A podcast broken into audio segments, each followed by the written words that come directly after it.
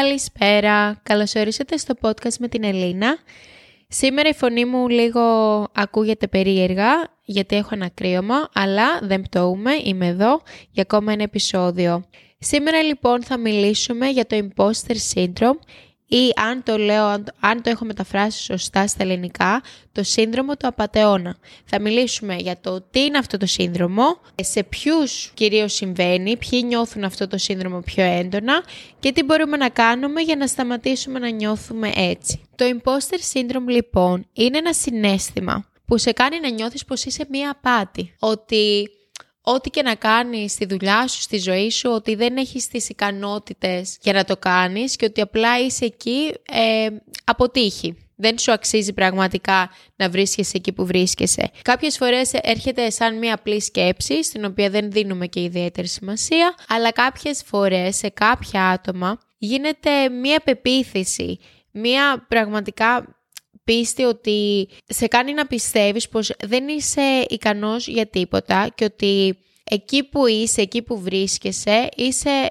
εντελώς αποτύχει. Και αυτό το συνέστημα σε κάνει να οπισθοδρομείς. Γιατί; Επειδή θεωρείς ότι είσαι εκεί αποτύχει, δεν αναλαμβάνεις καινούριε ευκαιρίες, καινούριε δουλειές, οπότε αντί να προχωράς στη δουλειά σου, στη ζωή σου, εσύ πας λίγο πίσω, γιατί θεωρείς ότι εκεί που είσαι, μέχρι εκεί που είσαι, είναι πολύ παραπάνω από ό,τι σου αξίζει να είσαι. Κάτι που εννοείται πως δεν είναι σωστό, κάτι που εννοείται πως δεν είναι αληθές και ότι Θέλω να ξέρετε πως όλοι αξίζουμε να πιστεύουμε στον εαυτό μας και όλοι πρέπει να αγαπάμε τον εαυτό μας και να δίνουμε στον εαυτό μας μια δεύτερη ευκαιρία. Θέλω να δώσω ένα παράδειγμα για το imposter syndrome απλά για να το καταλάβουμε λίγο καλύτερα. Θέλω να φανταστείτε κάποιον που πάει να δώσει συνέντευξη για να πάρει μια δουλειά. Και πάει, δίνει τη συνέντευξη, δίνει το βιογραφικό του, όλα καλά, παίρνει τη δουλειά, όλα τέλεια. Ενώ το αφεντικό ή οποιοδήποτε έκανε τη συνέντευξη αποφάσισε πως αυτό το άτομο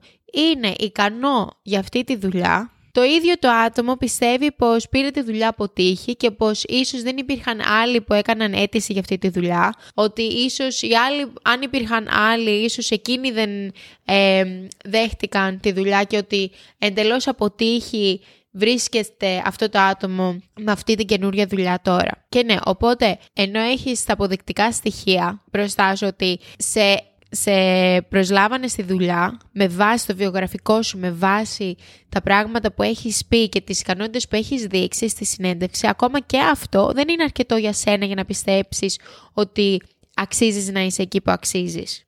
Αυτό σε κάνει να πιστεύεις πως επειδή ήσουν μία φορά τυχερός και πήρες τη δουλειά, αυτό δεν θα ξανασυμβεί.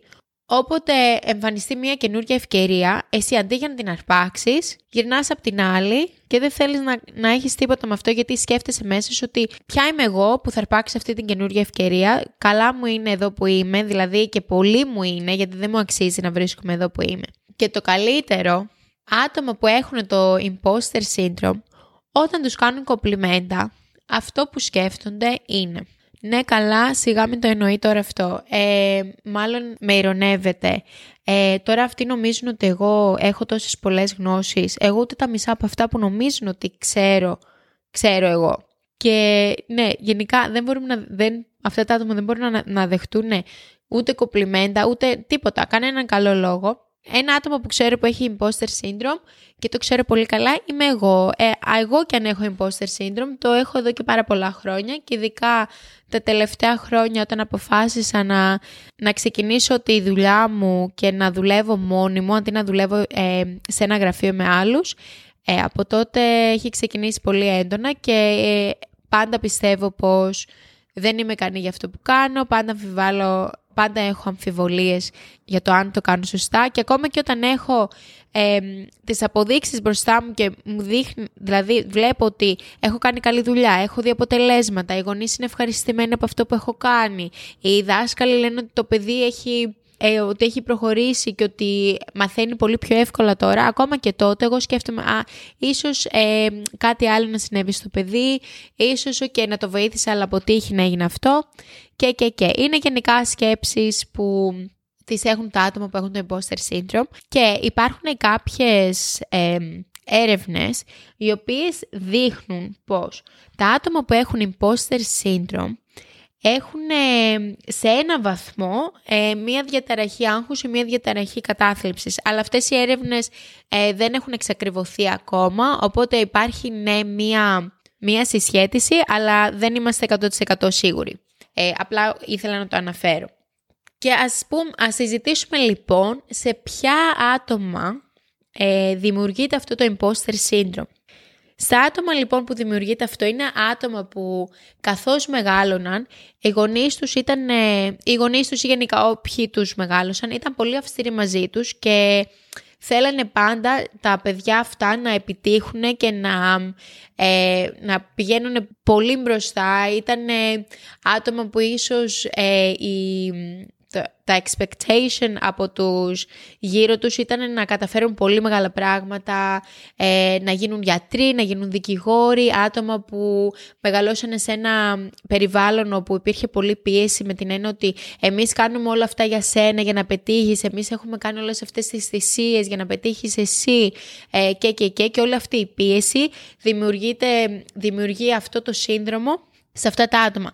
Όχι σε όλες τις περιπτώσεις, αλλά υπάρχει μια συσχέτιση ε, με τα άτομα που έχουν ε, το imposter syndrome και, το, και τα, ότι τα άτομα αυτά έχουν μεγαλώσει με μια συγκεκριμένη πίεση ε, στην οικογένειά τους.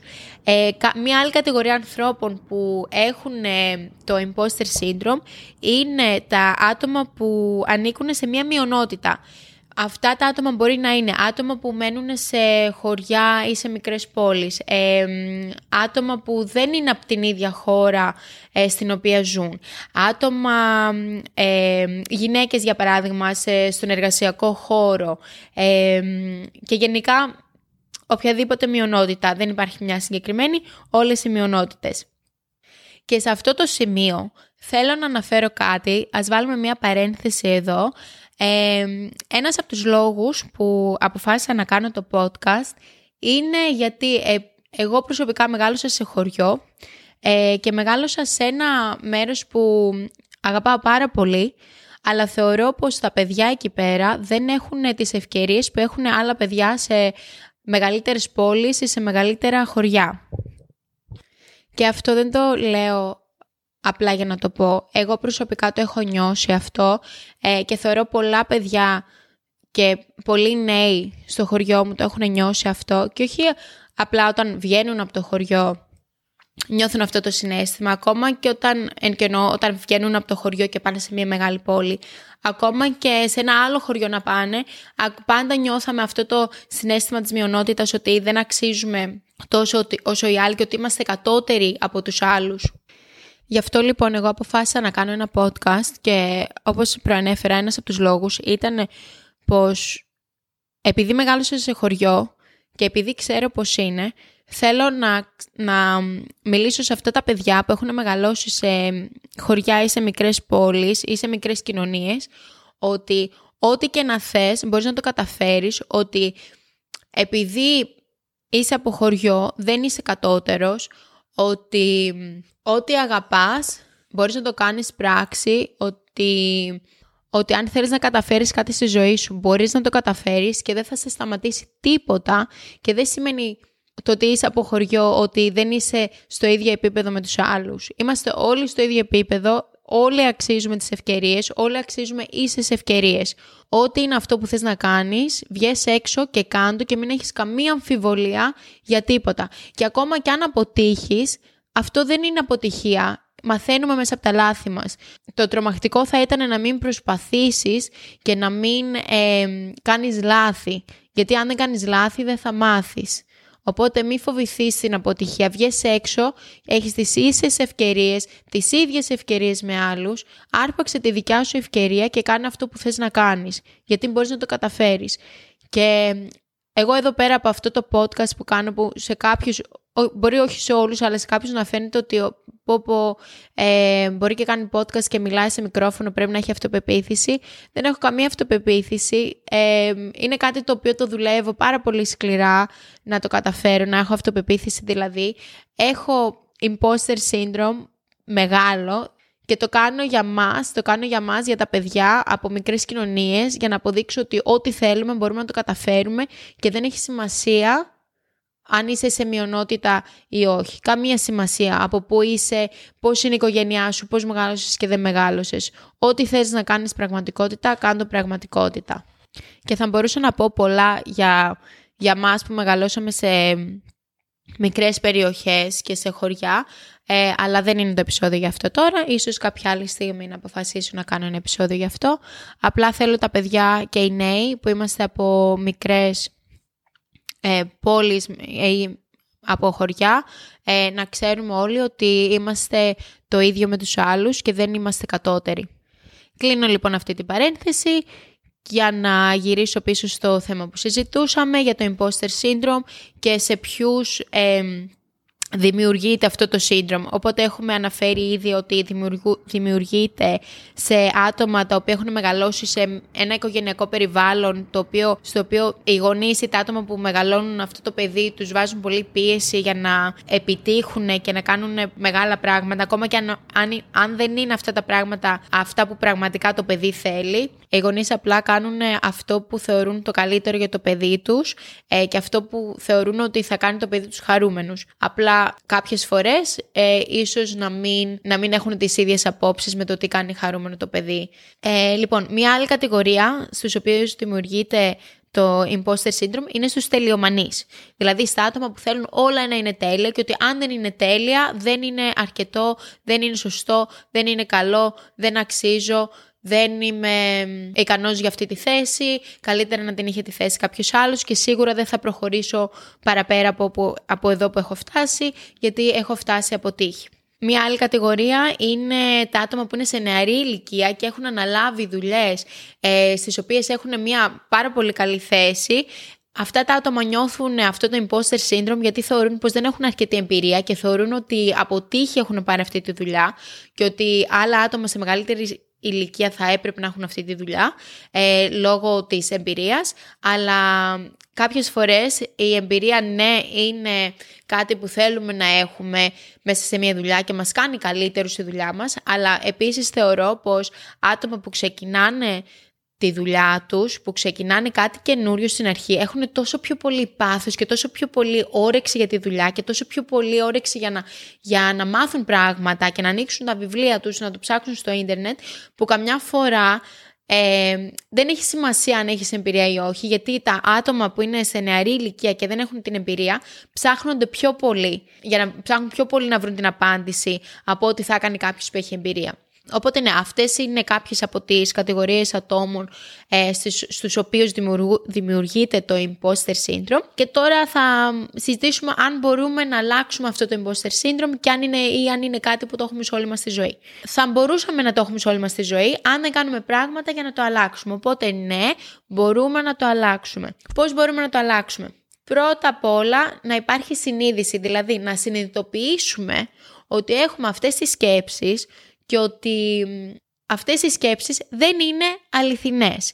Ότι απλά υπάρχει ένας φόβος, υπάρχει μια ανασφάλεια, υπάρχει ένα άγχος και γι' αυτό δημιουργούνται αυτές οι σκέψεις. Κάτι άλλο που μπορούμε να κάνουμε, δηλαδή μπορούμε να κάνουμε αρκετά πράγματα για να το αλλάξουμε, δεν κάνουμε μόνο ένα, είναι αρκετά μαζί και το σύνολο αυτών των ε, πραγμάτων που θα κάνουμε μας βοηθάει να μειώσουμε το imposter syndrome ή γενικά να το εξαφανίσουμε. Απλά έχει να κάνει με το πόση προσπάθεια θα βάλει ο καθένας να εξαφανίσει το imposter syndrome. Ένα, κάτι άλλο που μπορείτε να κάνετε είναι να είστε ανοιχτοί γι' αυτό και να μιλήσετε γι' αυτό. Να μιλήσετε για τα συναισθήματα που νιώθετε και το. Δηλαδή να εμπιστευτείτε κάποιον, ακόμα και το αφεντικό σας, αν είστε σε μια δουλειά και να, να κάνετε μια ωραία συζήτηση πάνω σε αυτό, να, να πείτε πώς πραγματικά νιώθετε. Τώρα κάποιος θα μου πει, καλά, σιγά το αφεντικό μου, μην κάτσεις και με ακούσει. Αν με ακούσει να σκέφτομαι έτσι, μπορεί να με απολύσει. Εντάξει, δεν θα πω ναι ή όχι, δεν ξέρω πώς είναι το αφεντικό σου.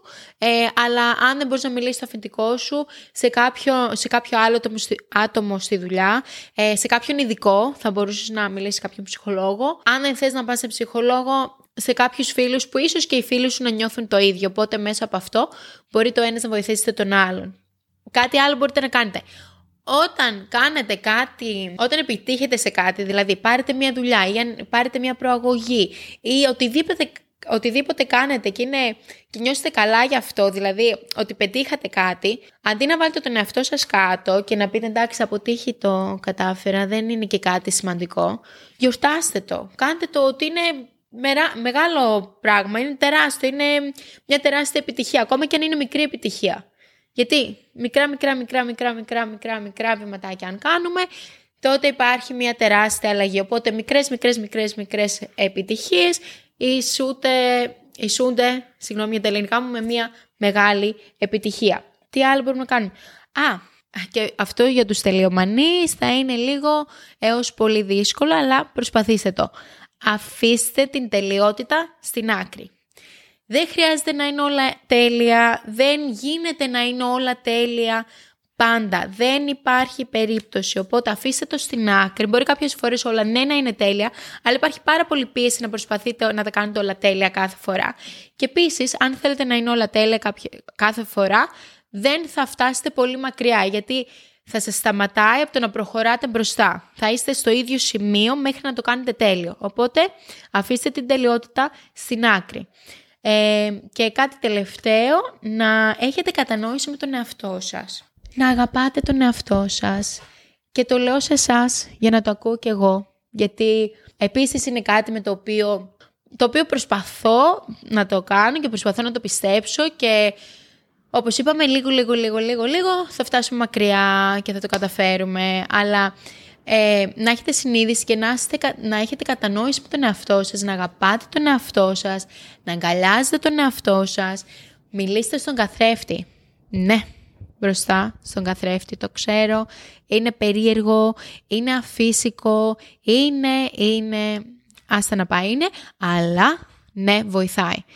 Αγαπήστε τον εαυτό σας. Μην είστε τόσο σκληροί με τον εαυτό σας. Δεν αξίζει μια ζωή την έχουμε. Αυτά λοιπόν για σήμερα. Ελπίζω να σας άρεσε το επεισόδιο. Και πριν σας χαιρετήσω, θέλω να δώσω ένα μεγάλο shout out στα παιδιά και στους νέους στο χωριό μου, στην Κέφαλο, στην Κο. Το χωριό μου είναι Κέφαλος, στο νησί είναι Κος.